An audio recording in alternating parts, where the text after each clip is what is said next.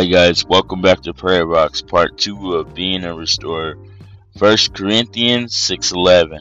After listening to some of the worst sin imaginable, Paul told Corinthians, and that is what some of you were. But you were justified in the name of the Lord Jesus Christ and by the Spirit of our God. So before you pass sentence on someone else, remember what God has lifted you out of.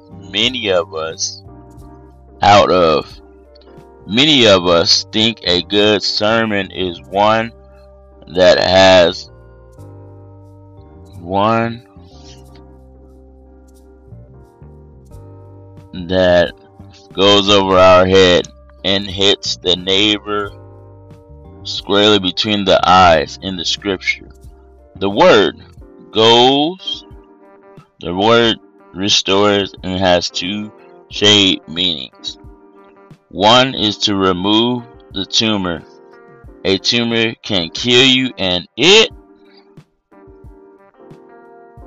needs to be removed. Paul writes if someone is caught in sin and you who live by the Spirit should restore that person gently. In this way, you will fulfill the law of Christ. Galatians chapter 6, verse 1 2 in the NIV. Make no mistake, sharing someone's shame and humility can be a burden. Never make the less. We should do it giving a special attention to those in the family and those in the family of believers. From the time to time, ask yourself, oh, nope. Nevertheless, we, nope. If you tend to be quick to condemn others in something we all have done. From the time to time, ask yourself this is the question. If people do not find grace among the people who preach it, where can they find it? Question. The others mean to rest a broken bone? Scripture tells us Christ makes us one body connected to each other. Romans 12:5 in the GWT. In fact, your spiritual family is more important than your earthly family because it will last forever. By lifting a falling family member, you will help heal, heal, oh my gosh, heal their pain and and enable them to become vital, functionally part of Christ's body again. So, the word for you today is to be a restorer. Thank you guys for listening to Prayer Box. Sorry for the hiccup. And have a good day.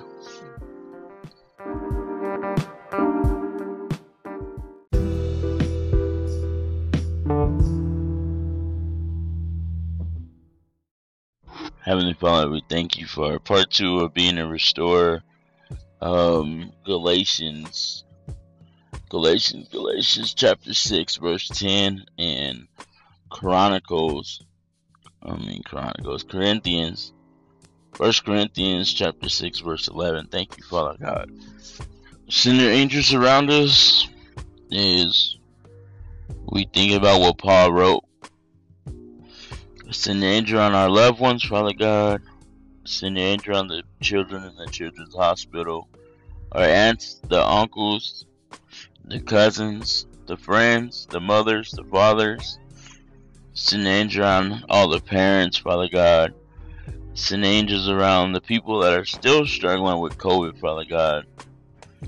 Send angels around the people that lost loved ones, Father God. Send angels around the churches that are doing your will, Father God, the pastors that are doing your will and not and not just to make money and not just to be on YouTube to collect a check, Father God. But Father God, we thank you, Father God, for all the instrumental players, all the people that's making YouTube that's of you and not not just for a paycheck, Father God. Send your angels, send your angel on the police department, the fire department, the EMTs, Father God, the nurses, the doctors, Father God. Father God, the people that make time for you, Father God, that kneel down on their knees, Father God, wherever they're at, even getting on a plane, Father God, even at work, Father God, even at home in that quiet place, Father God. Send your angels around your non-believers, Father God, to change their mindset, to to repent for their sins, Father God, to to make them believers before it's too late, Father God. Father God, we know that you're coming back soon, Father God. Send your angels around the people that are doing podcasts, Father God, and we give you the glory, Father God. Father God, we know that we live in a corrupt world, Father God, but we know to give you glory, Father God, and we thank you for all the trials and tribulations we've been through, Father God. Father God, send your angels around my family. Send your angels around uh, other people's families, the husbands and the wives that may may not can be home with their family all the time because they work outside their town, outside their city, Father God. Keep their minds on you, Father God, and not let their minds go to other places, Father God. Send your angels around the grandparents, Father God, the sisters or brothers that's taking care of somebody else, Father God. Send angel on the people that have passed away this year, that are mourning, Father God, that are grieving. That you be that comforter for them, Father God. That that another family member comforts them also, Father God. Father God, we thank you, Father God, for sparing our lives, Father God, for waking us up this morning, Father God. Father God, send your angels around all the truck drivers, Father God, Send your angel around all the pilots, Father God. Send your angel around all the passengers, Father God. Father God, send your angels around the homeless, Father God. That a door opens up for them so they can find shelter if they want it, Father God. So they can find food, Father God.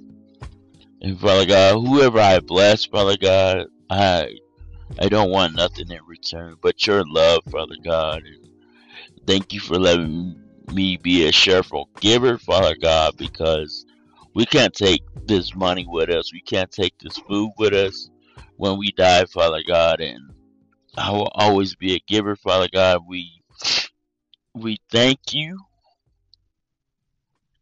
for sparing our lives, even though we don't deserve it, Father God. But we thank you, Father God. Oh, thank you for all your ministers ministries around the world, Father God, your missionaries, your your missions. We thank you, Father God, for the people that are traveling the world helping others, Father God. And they're doing it out of the kindness of their heart.